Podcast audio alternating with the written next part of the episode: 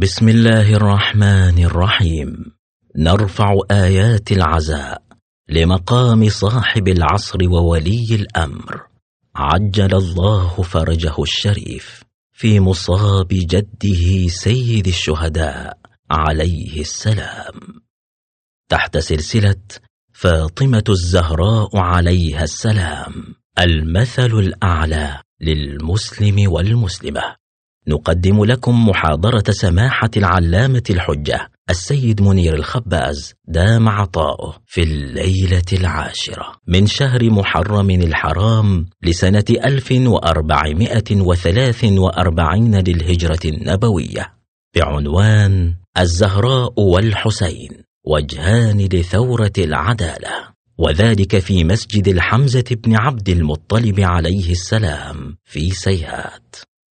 صلى الله وسلم عليك يا رسول الله وعلى أهل بيتك المظلومين. صلى الله وسلم عليك يا سيدي ومولاي يا أبا عبد الله. صلى الله وسلم عليك وعلى جدك وأبيك وأمك وأخيك والتسعة المعصومين من بنيك. عظم الله لك الأجر يا رسول الله. عظم الله لك الأجر يا فاطمة الزهراء. عظم الله لك الأجر يا أمير المؤمنين. عظم الله لك الأجر يا مولانا يا صاحب العصر والزمان. أعوذ بالله من الشيطان الغوي الرجيم. بسم الله الرحمن الرحيم. قل لا أسألكم عليه اجرا إلا المودة في القربى. آمنا بالله صدق الله العلي العظيم.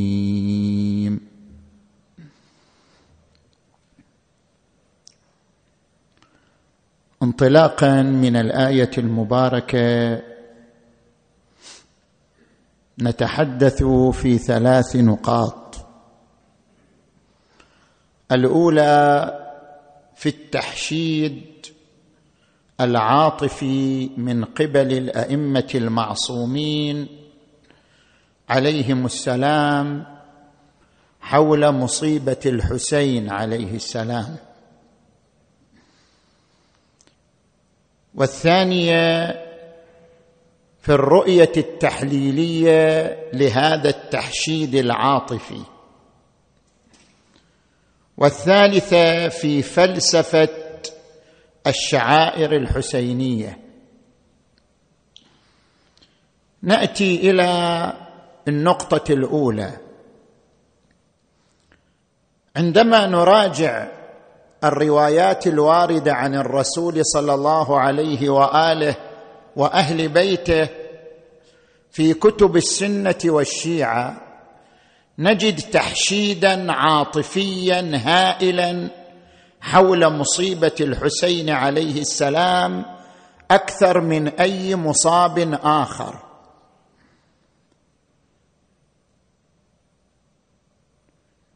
فهذا التحشيد لم يظهر منذ زمن العصر البويهي أو زمن معز الدولة الفاطمي كما ذكر بعض الباحثين.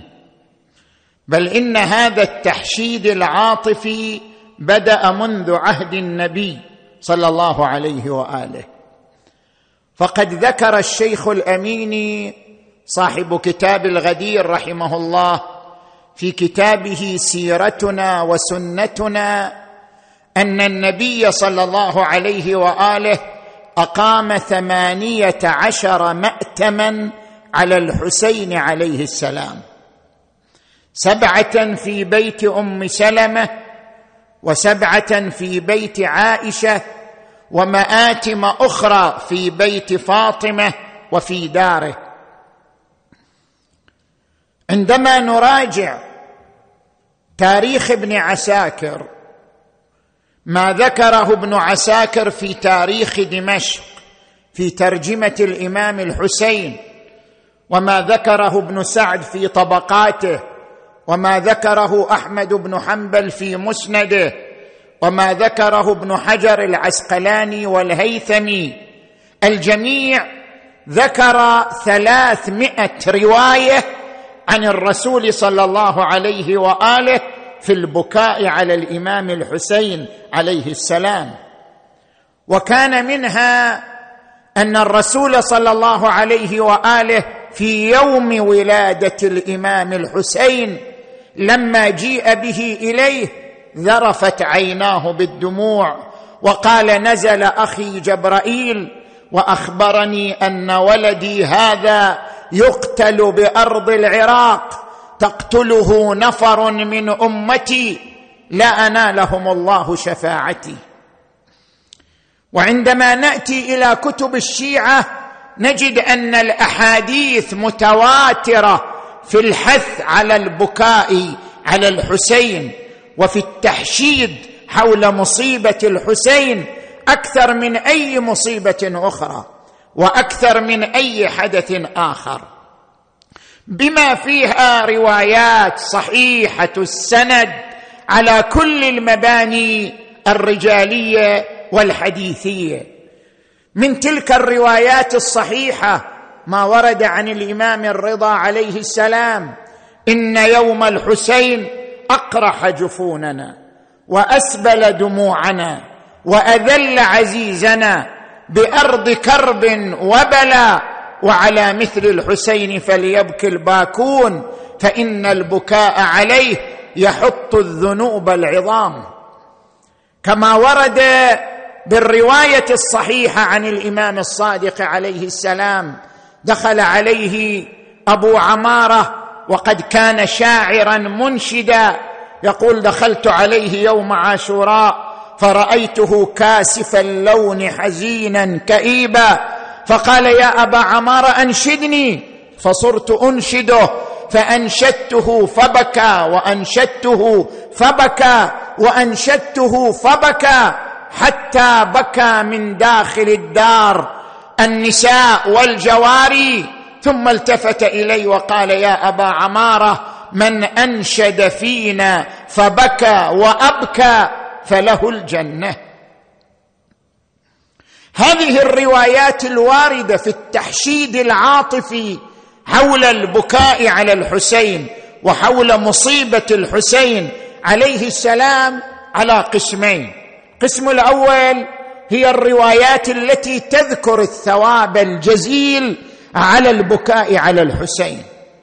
من هذه الروايات ما ورد عن الإمام الرضا عليه السلام من ذكر مصابنا وبكى لما ارتكب منا كان معنا في درجتنا يوم القيامة. ومن ذكر مصابنا فبكى وأبكى لم تبك عينه يوم تبكي العيون. ومن جلس مجلسا يحيا فيه أمرنا لم يمت قلبه يوم تموت القلوب. وورد عن الإمام الصادق عليه السلام من ذكر مصابنا فسال من عينه مقدار جناح بعوضة غفر الله له ذنوبه ولو كانت مثل زبد البحر. هذا القسم الأول الذي يستعرض الثواب العظيم على التحشد والتأجج العاطفي لمصيبة الحسين عليه السلام. القسم الثاني هو الذي يظهر لنا القيمة الروحية للبكاء والتفاعل مع الحسين عليه السلام. في الرواية عن الإمام الصادق عليه السلام نفس المهموم لظلمنا تسبيح وهمه عبادة وكتمان سرنا جهاد في سبيل الله. إن هذه الروايات بقسميها تظهر لنا مدى اهتمام الأئمة بالتفاعل الروحي مع مصيبة الحسين عليه السلام. فإن التفاعل الروحي والارتباط النفسي بهذه المصيبة بشتى ألوانه بكاء إبكاء إنشاد شعر حضور في المآتم تفاعل نفس الإمام يقول حتى النفس نفس المهموم لظلمنا تسبيح الهم وهو تذكر مصائبهم يعتبر عباده. كل هذه الألوان كل هذه المظاهر للتفاعل الروحي مع مصيبة الحسين عليه السلام ترقى إلى قيمة العبادة عند الله تبارك وتعالى. نجي الآن إلى النقطة الثانية من حديثنا. ما هي الرؤية التحليلية لهذا التحشيد العاطفي من قبل الأئمة عليهم السلام في مصيبة الحسين عليه السلام؟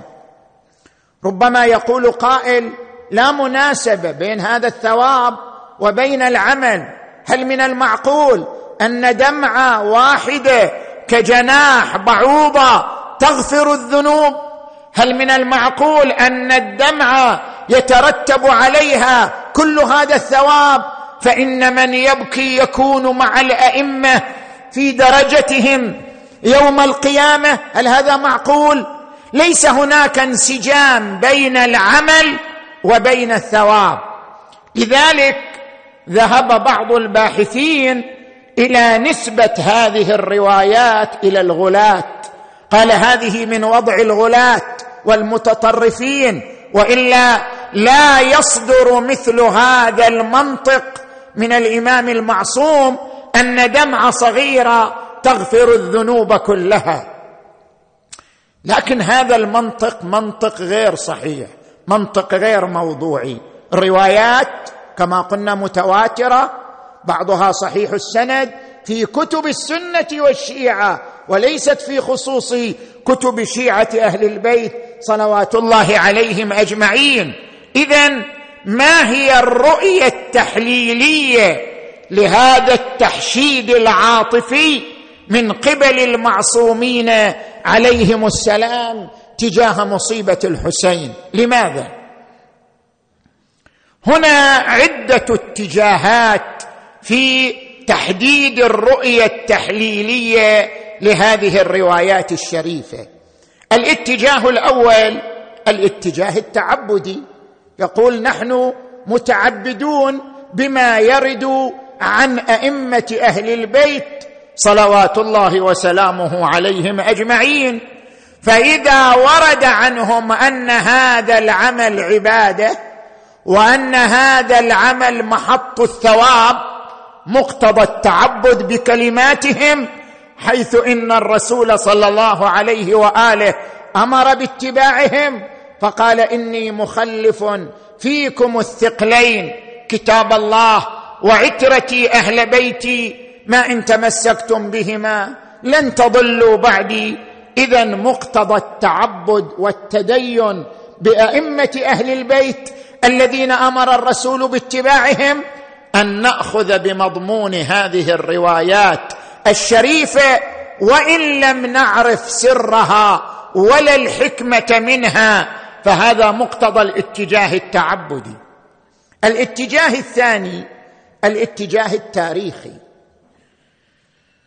في زمن الدولة الأموية والدولة العباسية لم يكن لشيعة أهل البيت قدرة على الظهور ولم يكن لشيعة أهل البيت مجال للبروز الاعلامي فلم تكن هناك وسيلة ولا طريقة لإحياء ذكرى كربلاء إلا عن طريق الدموع والبكاء والجلوس في المأتم.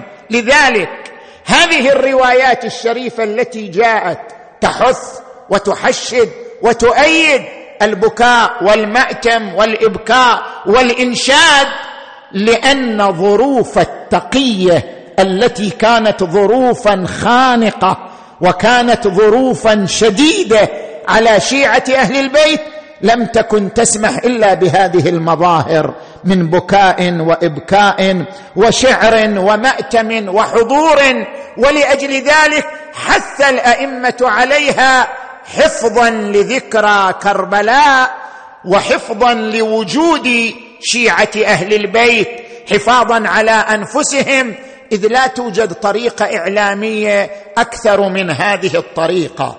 هذا الاتجاه التاريخي في فهم هذه الروايات الشريفة. الاتجاه الثالث ألا وهو الاتجاه النفسي. البكاء ماذا يعني؟ الإنسان بطبيعته يحتاج إلى البوح والتنفيس. كل إنسان من الحاجات الأولية التي يحتاج إليها الإنسان كما يحتاج إلى الطعام كما يحتاج إلى الهواء كما يحتاج إلى الانتماء يحتاج إلى البوح والتنفيس والبكاء أفضل وسيلة للبوح والتنفيس عما يعتلج في داخل الإنسان من هموم وغموم. جامعة بوتاه الأمريكية تخصص غرفة لطلاب الامتحانات النهائية من أجل أن يبكوا لأن البكاء يزيل حالة التوتر ويزيل حالة الاحتقان عند الإنسان وتعقبه حالة من الشعور بالاسترخاء والهدوء. لذلك حاجة الإنسان رجلا أو امرأة للبكاء هي حاجة طبيعية حاجة إنسانية. البكاء مظهر للبوح والتنفيس. من أجل ذلك فالبكاء على مصائب أهل البيت له أثر نفسي على توازن شخصية الإنسان وإزالة التوتر من خلال غليان مشاعر الإنسان. نجي إلى الاتجاه الرابع ألا وهو الاتجاه الروحي. ماذا يعني الاتجاه الروحي؟ لاحظوا هذه الرواية بدقة. الرواية تقول رأى مولا لعلي بن الحسين. خادم يخدم عند الإمام زين العابدين. رآه في وسط الليل في سجوده وهو يبكي على أبيه الحسين. الإمام زين العابدين بكى على أبيه الحسين اربعا وثلاثين سنة. وما وضع له طعام ولا شراب إلا وقال وكيف أكل وقد قتل وكيف أشرب وقد قتل أبي الحسين عطشانا. وكان بكاؤه امتدادا لبكاء الزهراء على أبيها رسول الله صلى الله عليه وآله. فلقد أجمع المؤرخون على أن الزهراء بكت على أبيها شهورا حتى انزعج أهل المدينة من بكائها. وقالوا إما أن تبكي الليل أو تبكي النهار. إلى أن بنى لها الإمام أمير المؤمنين دار الأحزان في خارج البقيع فكانت تخرج إليها وتبكي. بكاء زين العابدين امتداد لبكاء فاطمة الزهراء عليها السلام. هذا البكاء الطويل أحد مواليه رآه يبكي في ظلام الليل في سجوده. قال سيدي إلى متى هذا البكاء؟ أربعة وثلاثين سنة تبكي. أما تخاف أن تكون حرضا أو تكون من الهالكين؟ التفت إليه. قال له لقد كان ليعقوب اثنا عشر ولدا فلما غيب الله واحدا منهم. بكى وشكى حتى ابيضت عيناه من الحزن وأنا رأيت أبي وأخي وعمومتي وسائر أهلي مجزرين كالأضاحي على الثرى. فكيف ينقضي حزني وبكائي؟ الإمام زين العابدين عليه السلام يشير إلى هذا المقطع من القرآن الكريم عندما يقول فتولى عنهم وقال يا أسفا على يوسف وابيضت عيناه من الحزن فهو كظيم. قالوا تالله تفتأ تذكر يوسف حتى تكون حرضا أو تكون من الهالكين. قال إنما أشكو بثي وحزني إلى الله وأعلم من الله ما لا تعلمون. يعني بكاء يعقوب ما كان بكاء كان دعاء شكوى. بكاء يعقوب كان شكوى إلى الله والشكوى إلى الله لون من الدعاء والدعاء نوع من العبادة. اذا البكاء نوع من العبادة. البكاء الذي جسده النبي يعقوب وهو من أنبياء الله واقتدى به السجاد وهو من الأئمة المعصومين كان نوعا من العبادة لأن البكاء كان شكوى إلى الله من الجريمة والظلم الذي وقع على أهل بيت النبوة والشكوى إلى الله دعاء والدعاء عبادة. حث عليها القرآن الكريم عندما قال قال ربكم ادعوني أستجب لكم. وقال وإذا سألك عبادي عني فإني قريب أجيب دعوة الداعي إذا دعاني فليستجيبوا لي وليؤمنوا بي لعلهم يرشدون. بل إن التفاعل الروحي مع مظلومية الحسين ومع ما جرى على الحسين يربط الإنسان بشكل طبيعي بمبادئ الحسين وقيم الحسين. فيكون البكاء طريقا لتنقية الروح طريقا لتهذيب النفس طريقا للتأثر والاقتداء بدرب الإمام الحسين سيد الشهداء صلوات الله عليه وآله. نجي الآن إلى المحور الثالث إلى النقطة الثالثة من حديثنا. صلوا على محمد وآل محمد.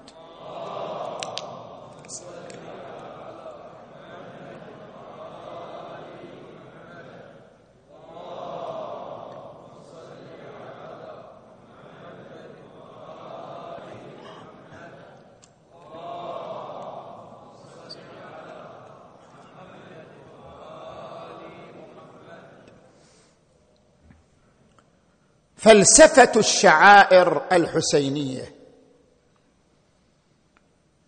ما هي ألوان فلسفة الشعائر الحسينية التي تمارسها أتباع أهل البيت صلوات الله وسلامه عليهم في كل سنة وفي هذه البرهة من السنة ألا وهي أيام عاشوراء؟ هناك عدة آفاق لفلسفة الشعائر. الأفق الأول لفلسفة الشعائر الأفق الولائي. القرآن أمر بولاء أهل البيت. أصلا ركن من أركان الدين عند جميع المسلمين ولاء أهل البيت.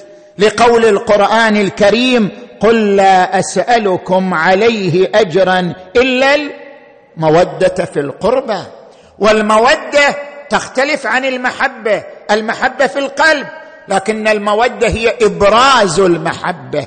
لا يكفي أن تقول أنا موالي لأهل البيت وأنت لا تبرز محبتك لهم وارتباطك بهم.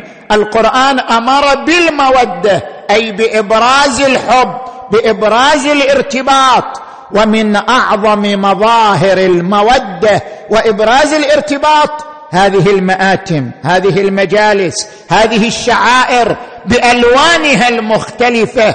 اذا الأفق الولائي الذي نادى به القرآن الكريم يفترض القيام بهذه الشعائر وبهذه المآتم في كل عام. نجي الآن إلى الأفق الآخر.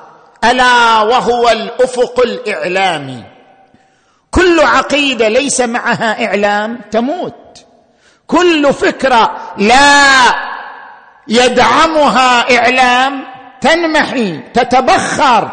لذلك أي إنسان يخترع فكرة لابد أن يخترع معها إعلاما يدعمها ويبقيها. من هنا نلاحظ أن الإعلام ضروري. لكل فكرة لكل دين لكل عقيدة لأن للإعلام أثرين.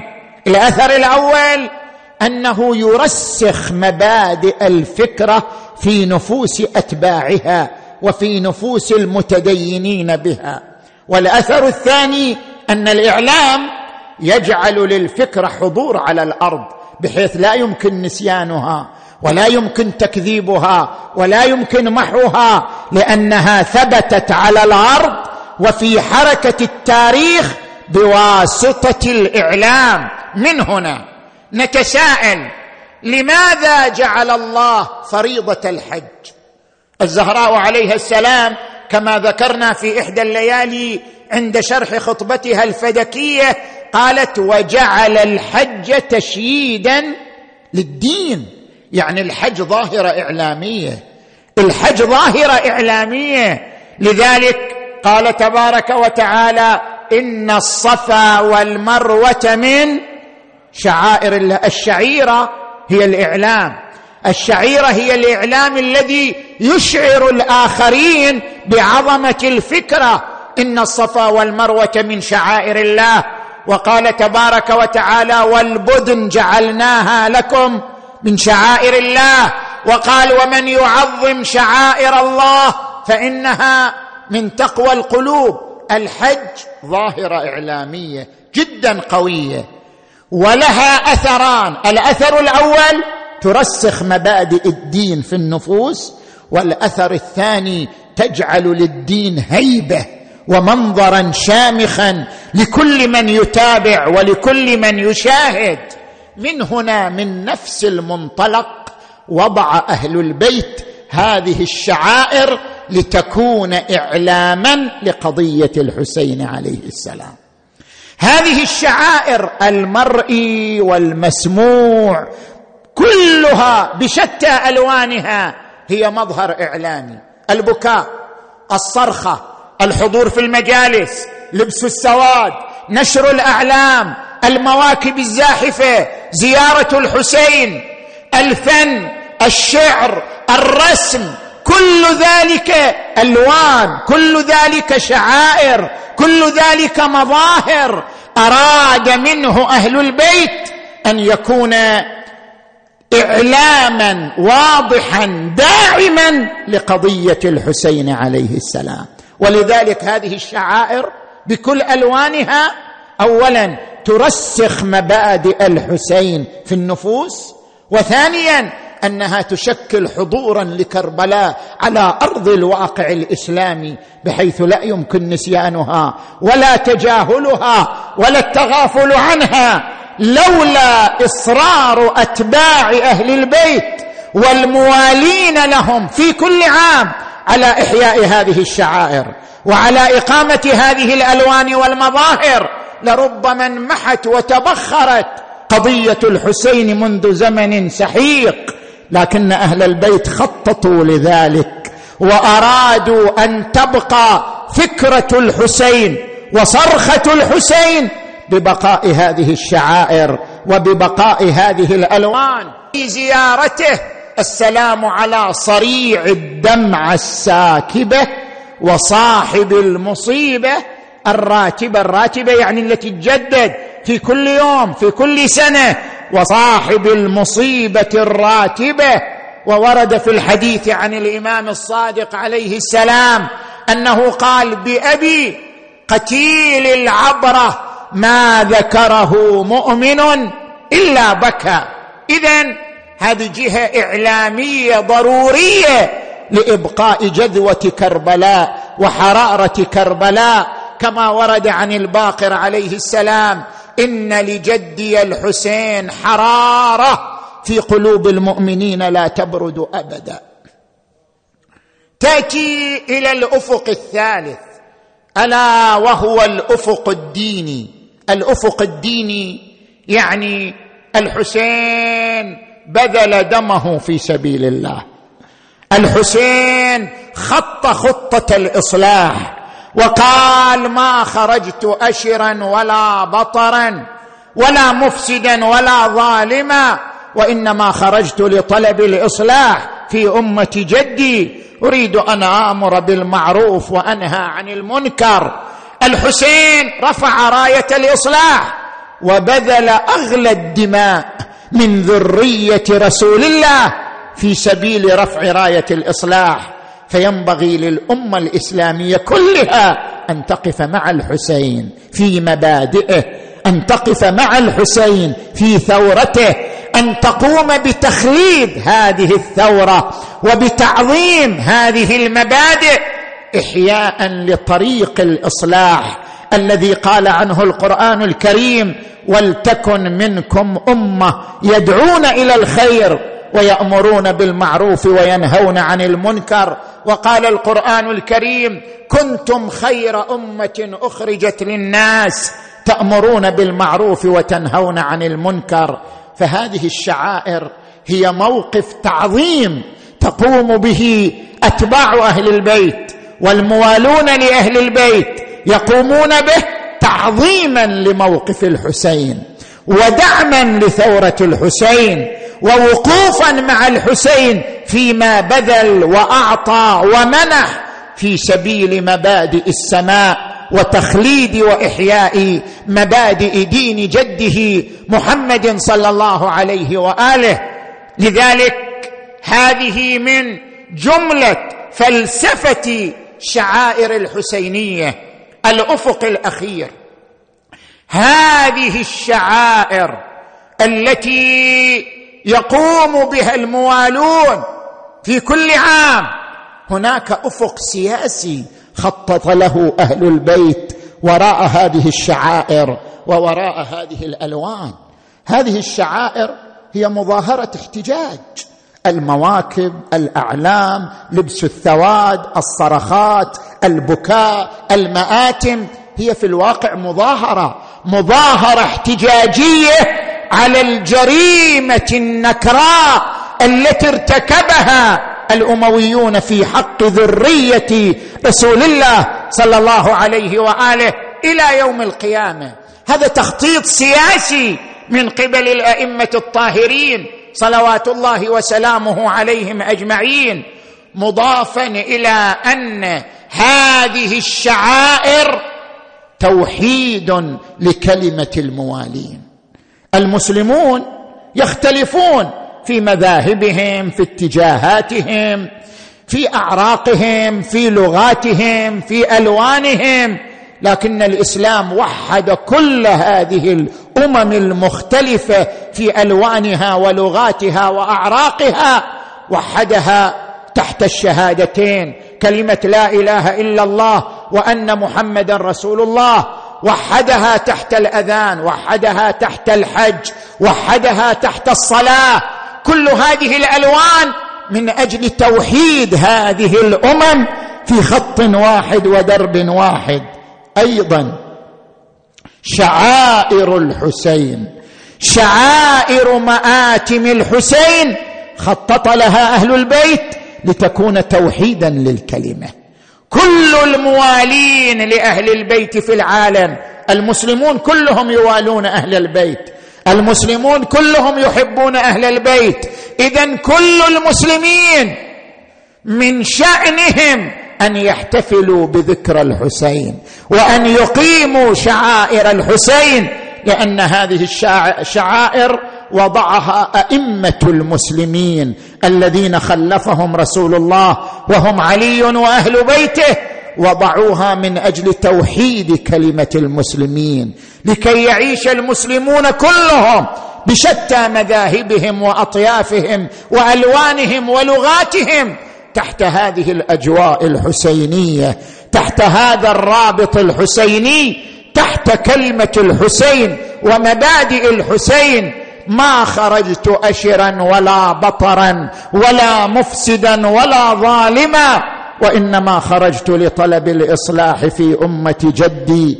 فليلة العاشر هي ليلة تجمع كل المسلمين تحت مبدأ واحد وشعار واحد ألا وهو شعار الإصلاح. ليلة العاشر طبعا هي ليلة عبادة كما أنها ليلة عزاء. لذلك قبل أن ندخل في العزاء نحن في هذه الليلة نقرأ الآية المباركة لقضاء الحوائج وشفاء المرضى والتوسل بالحسين وآل الحسين. صلوات الله وسلامه عليهم أجمعين. بسم الله الرحمن الرحيم. أمن يجيب المضطر إذا دعاه. بصوت أعلى أمن يجيب.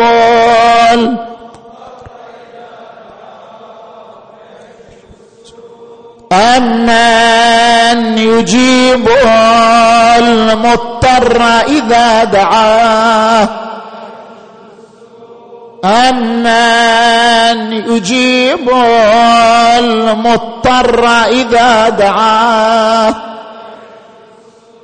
أمن يجيب المضطر إذا دعاه عشر مرات بصوت اعلى يا الله.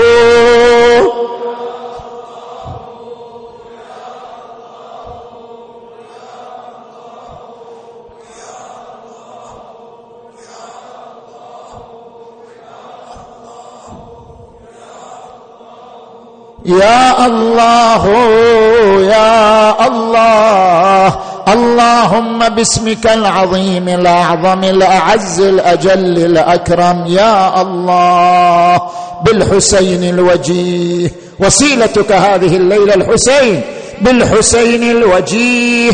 وجده وأبيه وأمه وأخيه. اللهم اقض حوائجنا. واشف مرضانا ويسر أمورنا واكشف هذه الغمة عن هذه الأمة. يا أرحم الراحمين. كلكم دعاء لولي الأمر. وقوف. ندعو لولي الأمر. صاحب العزاء هذه الليلة. اللهم صل على محمد وآل محمد. اللهم كن لوليك الحجة ابن الحسن صلواتك عليه. في هذه وفي كل وليا وقائدا ودليلا حتى تسكنه أرضك وتمتعه فيها. برحمتك يا أرحم الراحمين. إلى أرواح أمواتكم أموات المؤسسين اقرأوا الفاتحة.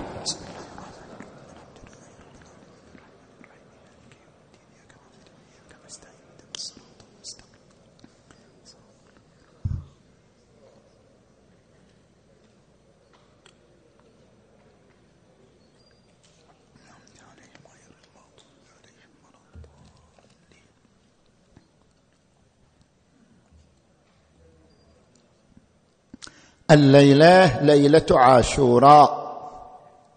الليلة ليلة زيارة الحسين.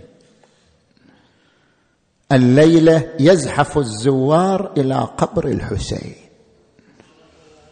وأنا أدري أنك مشتاق إلى قبر الحسين. مشتاق إلى المثول بين يدي قبر الحسين. مشتاق أن تدخل مع الزوار الليلة وتنادي مع الزوار وتصرخ بصرخاتهم وتقول حسين يا حسين. خلينا الليلة ندخل إيا الزوار ونقف على الضريح المبارك ونقرأ هالكلمات من زيارة عاشوراها. السلام على الحسين. وعلى ويا الزوار السلام على الحسين وعلى علي وعلى أولاد وعلى أصحاب الحسن. نعم أنت مع الزوار هذه الليلة يا زاير ضريح حسين عني بلغ رسالة. وصل الضريح وقول ومن كل عين هنالة. شنو الرسالة؟ صدق يا ابن النبي. انت بعد تعرف الرسالة. ها صدق يا ابن النبي صدرك داس الشمر ومصيبتاه وحسيناه. إيه الليلة صاحبة العزوية أنا صاحبة العزويان فاطمة الزهراء ما من باك يبكيه يقول الباقر إلا وقد وصل أمي فاطمة وأسعدها ووصل جدي رسول الله وأدى حقنا. أنت تسعد فاطمة هذه الليلة ها؟ هي وياك في الماتم. أفاطمة لا وخلت الحسين. إيه وقد مات عطشانا. مأجورة مأجورة يا زهراء إذا من لطامة الخدفة. وأجريت دمع العين بين الله يساعدها الله يساعدهم الليلة ها. لما كانت ليلة العاشر من المحرم يقول زين العابدين جاءت عمتي زينب تمرضني في خيمتي وكانت خيمة والدي الحسين إلى جانب خيمتي وكان يصلح صمصامه بيده وإذا به يتأوه ويقول يا دهر أف لك من خليلي. كم لك بالإشراق والأصيل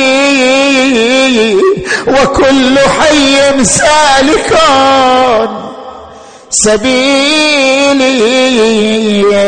وإنما المرجع للجليل. فهمت كلامه خنقتني العبراء لكن عمتي زينب لم تتمالك. فجاءت إلى دخلت عليه الخيمة.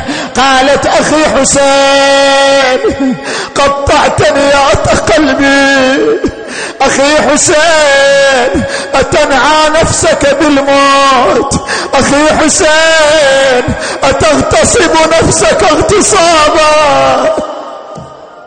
قال أخي زينب لا يذهبن بحلمك الشيطان. اعلمي أن أهل الأرض يموتون وأهل السماء لا يبقون. لقد مات جدي وهو خير مني ومات أبي وهو خير مني. أخي زينب أخي زينب لا بد من مصرع أنا لاقيه قالت أخي حسين إذا كان ذلك فردنا إلى وطن جدنا. قال هيهات هيهات لو ترك القطا لغفى ونام وإذا بها تلطم على رأسها.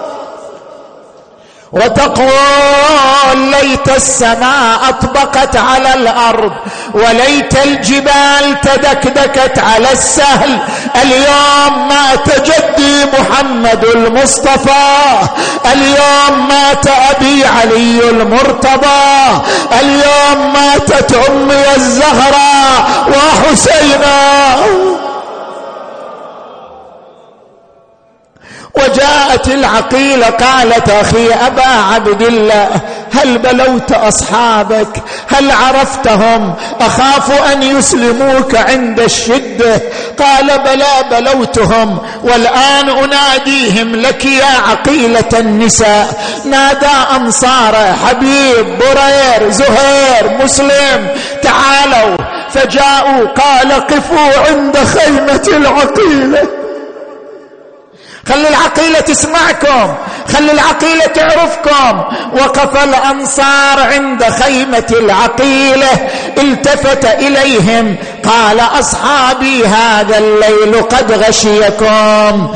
فاتخذوه جملا وليأخذ كل رجل منكم يد رجل من أهل بيتي وتفرقوا في سوادكم ومدائنكم فإن القوم لا يريدون غيري ولو حصلوا علي للهوا عن غيري فقام الأصحاب بين يديه وقالوا ماذا تقول فقال له مسلم بن عوسجة والله لا ندعوك حتى ندافع عنك بأسيافنا ونجادل بألسنتنا.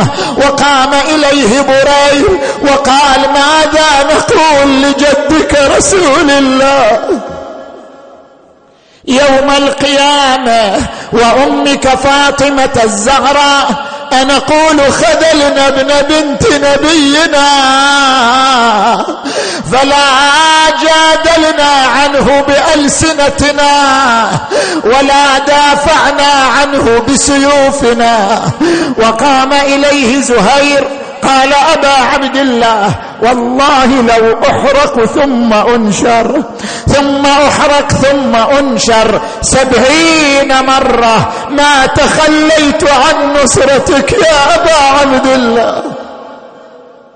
قال الحسين جزاكم الله خيرا. عن أهل بيت نبيكم قوموا للعبادة. فقام الحسين وأصحابه قائمين قاعدين راكعين ساجدين يتزودون من العبادة. عظم الله أجوركم.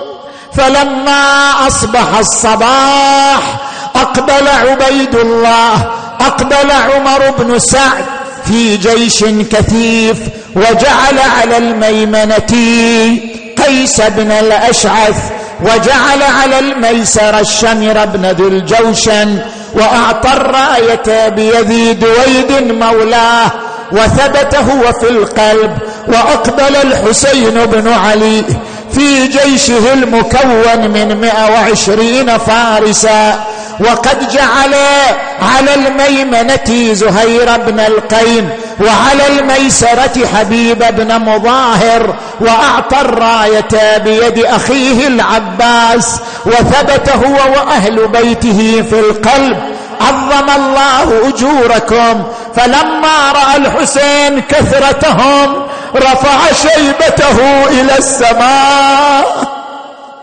وقال اللهم اللهم يا غياث المستغيثين اللهم إنهم قد اجتمعوا لحرب ذرية نبيك فمزقهم تمزيقا وفرقهم تفريقا واجعلهم طرائقا قددا ولا ترضي الولاة عنهم أبدا عظم الله أجوركم ثم وعظهم زهير بن القين فلم ينفعهم ووعظهم مسلم بن حوسجه فلم يجد معهم وخطب الحسين خطبتين فلم يؤثر فيهم شيئا بينما الحسين واقف وإذا بالسهام تترى عليك رش المطار.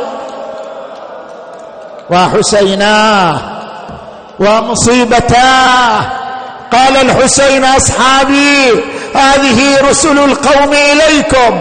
قوموا قوموا بارك الله فيكم. هذا جدي رسول الله يستقبلكم. هذا أبي أمير المؤمنين ينتظركم. هذه منازلكم في الجنان وعرفهم بمنازلهم واحدا بعد واحد.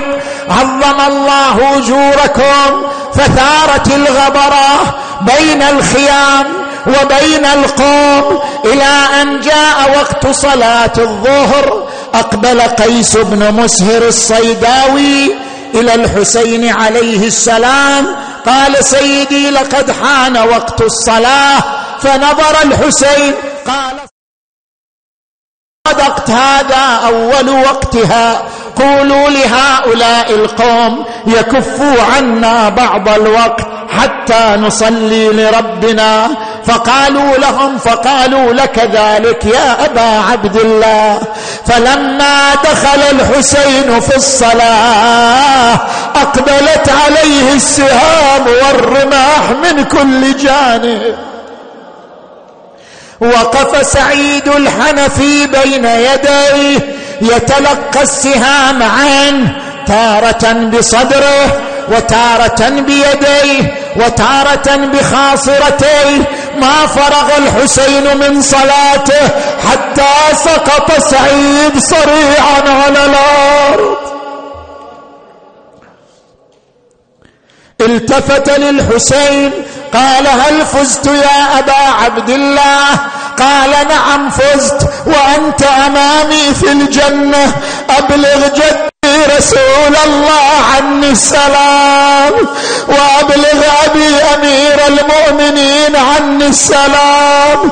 وقل إن الحسين وحيد.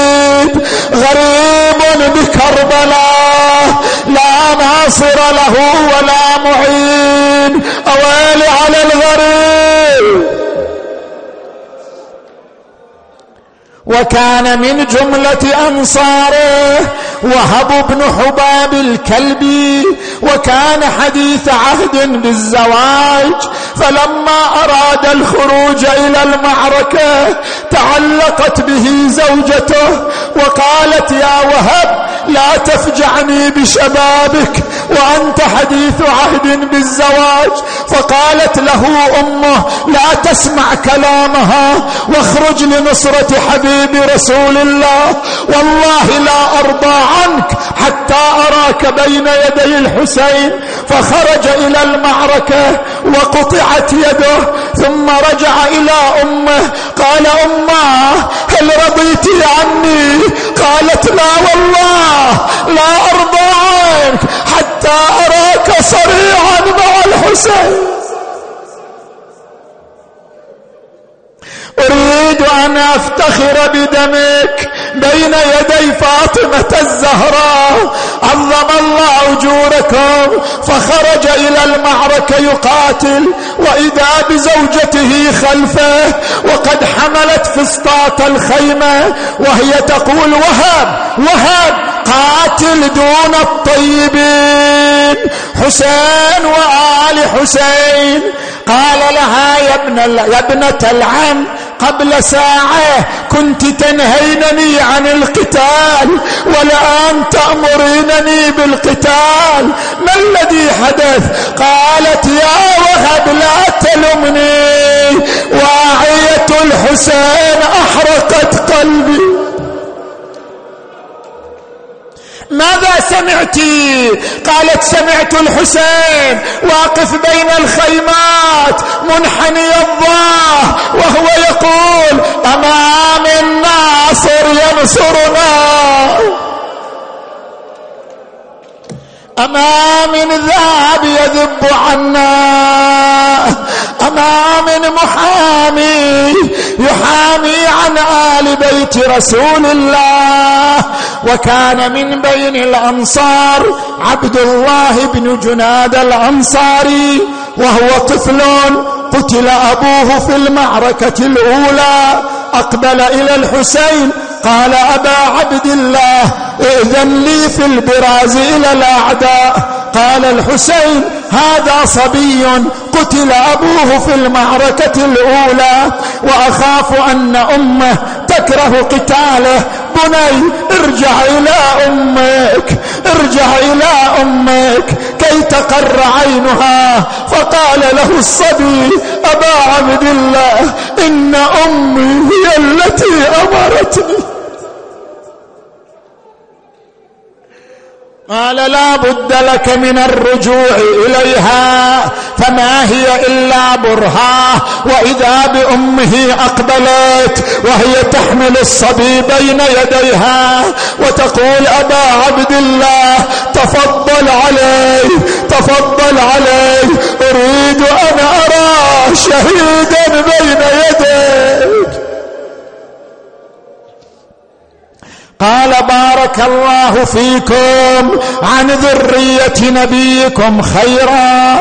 عظم الله أجوركم. ثم ثارت الغبراء بين الحسين وبين الأعداء. فما هدأت الغبراء إلا والحسين وحيد. دخل خيمة الأنصار وجدها خالية. دخل خيمة بني الحسن وجدها خالية. دخل خيمة بني علي وجدها خالية. دخل خيمة بني عقيل وجدها خالية. توسط الخيام بالأمس كانوا معي واليوم ويا ويا بالأمس كانوا معي واليوم وخلفوني بأرض الطفح. ثم جاء إلى المعركة وقف على نشز من الأرض. نادى حبيبي حبيب برير زهير ما لي أناديكم فلا تجيبون وأخاطبكم فلا تسمعون. أنيام فأوقظكم أم موتى فأبكي عليكم. احبائي لو غير الحمام أصابكم. عتبت ولكن ما على الموت. رجع إلى الخيمات. قال أخي زينب ناوليني درعي وسيفي. أعطته درعه وسيفه شد على القوم كما يشد الأسد الهزابر يريد أن يطلب الماء لنسائه وأطفاله. عظم الله أجوركم هذا والعطش قد أمض قلبه. ثم توالت عليه السهام والنبال. رجع إلى الخيمات. قال أخي زينب تعالي وشدي جراحاتي. أقبلت إليه قالت انزع ثوبك وقميصك. نزع قميصه فإذا الضربة على الضربة والطعنة على الطعنة صرخت واخاه أخي حسين أي جرح أشده؟ وكلك جراح ودماء وأخاه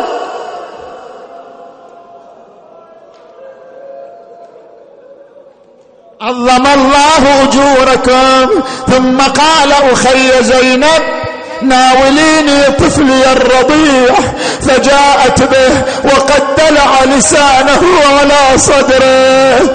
شدة الظما فأتى به وقف به على القوم فدعا في القوم يا لله من خطب فظيع. نبئوني أأنا المذنب أم هذا الرضيع انظروه فعليه شبه الهادي الشفيع. لا يكن خصمكم جد له في النشأتين. عظم الله أجوركم افترق القوم. هذا يقول اسقوه هذا يقول اتركوه هذا يقول اقتلوه. قال عمر بن سعد لحرمله انظر إلى نحره. كأنه إبريق فضة ماذا تريد؟ قال اذبحه بين يدي والدي. ومصيبته بينما الطفل ينتظر الماء وإذا بسهم حرملة قد اخترق نحره وذبحه من الأذن إلى الاذن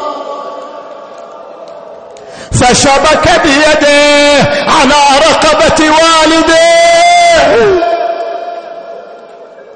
تلاقى حسين دم الطفل بيده. شحال يجتلي حضن ولده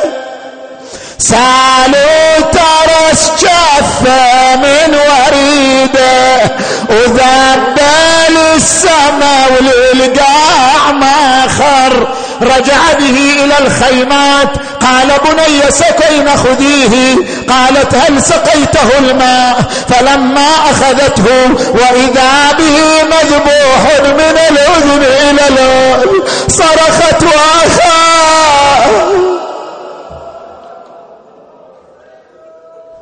فلما عرف الحسين نهاية الأمر جمع العيال والأطفال في خيمة العليل السجاد وقال يا بنات علي وفاطمة هذا علي بن الحسين زين العابدين إمام مفترض الطاعة. حجة الله على خلقه اطعن لأمره انتهينا لنهيه سرنا على أوامره ثم التفت إليه. قال بني علي نشف دمعتهم بني علي سكن روعتهن. بني علي هدئ لوعتهن. فإنهن يتامى بعدي. بعد بعد. بعد عند وصية ها وهمس في أذنه الشريفة وقال بني علي وأبلغ شيعتي عني السلام. سلم عليكم أبو علي ها. سلم عليكم. أنتوا لازم تردوا السلام ها. أنتوا تردوا السلام على أبو علي ها. وعليك السلام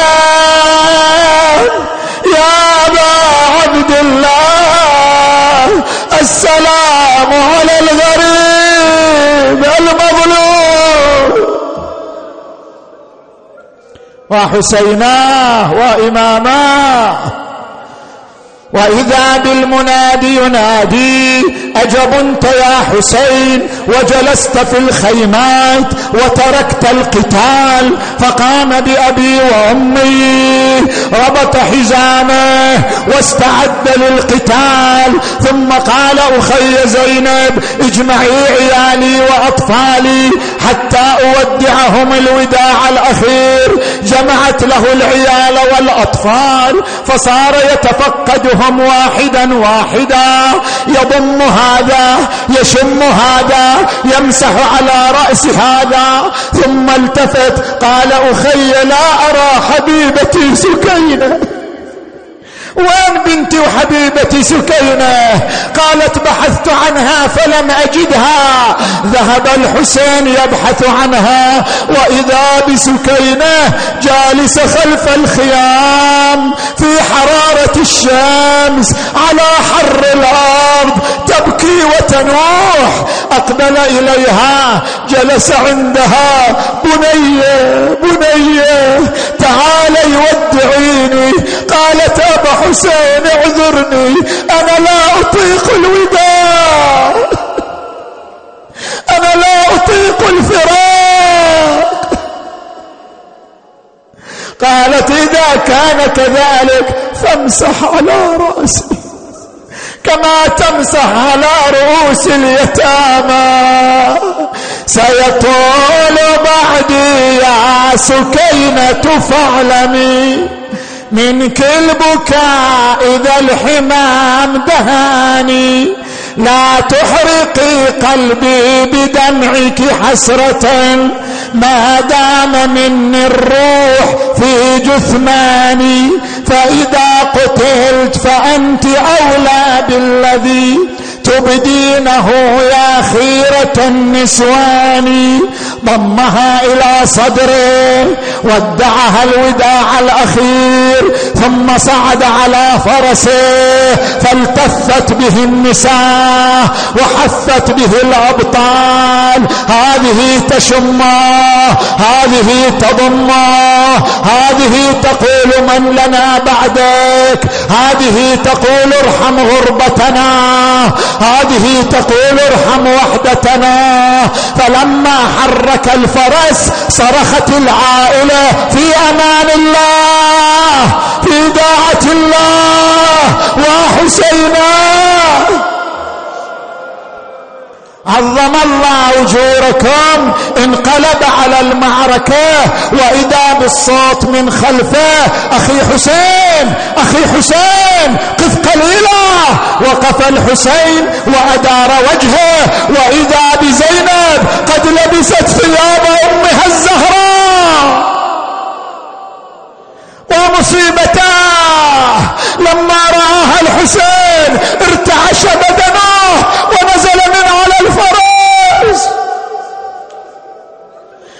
يقدر يشوف أم الزهراء ما يقدر يشوف خيال أمه الزهراء نزل على الأرض قال الخي قطعت قلبي. ماذا تريدين؟ ذكرتني بأمي الزهراء. قالت اكشف لي عن صدرك ونحرك.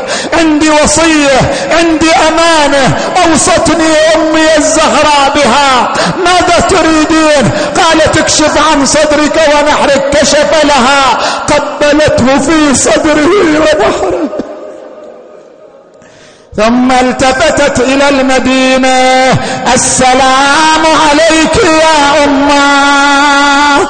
يا مكسورة الاضلاع يا فاطمة الزهراء لقد نفذت الوصية وأديت الأمانة. قال الحسين أي وصية وأي أمانة؟ قالت أوصتني أمي عند وفاتها.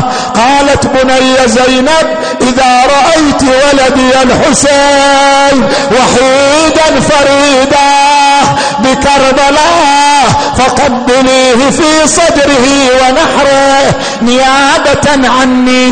قال أخي زينب لماذا الصدر والنحر قالت أما صدرك فهو موطئ خيول الأعوجية. وأما نحرك فهو موضع سيف الشمال وحسيناه وإماماه فضمها مولاي ضم الوداد صوتك صوتك ها. فضمها مولاي ضم وقال هذا آخر الاجتماع فشقت الجيل وحسينا انقلب على المعركة. أنا الحسين بن علي. آلت ألا أنثني. أحمي عيالات أبي. أمضي على دين النبي. قلبهم دخل في أوساطهم. خرج من أعقابهم. قتل منهم مقتلة عظيمة. هذا والعطش قد أمض كبده وهو يزأر كالأسد الهزابر. عظم الله أجوركم فافترقوا عليه أربع فرق فرقة بالسيوف فرقة بالرماح فرقة بالنبال فرقة بالحجارة وهو يقاتلهم ويدفعهم. عظم الله أجوركم. فضربه أبو الحطوف بحجار. وقع على جبينه. يا عبد الله فوقف بأبي وأمي ورفع ثوبه يريد أن يمسح الدم. يا رسول الله يا فاطمة الزهراء فأقبل السهم المثلث ذو ثلاث شعوب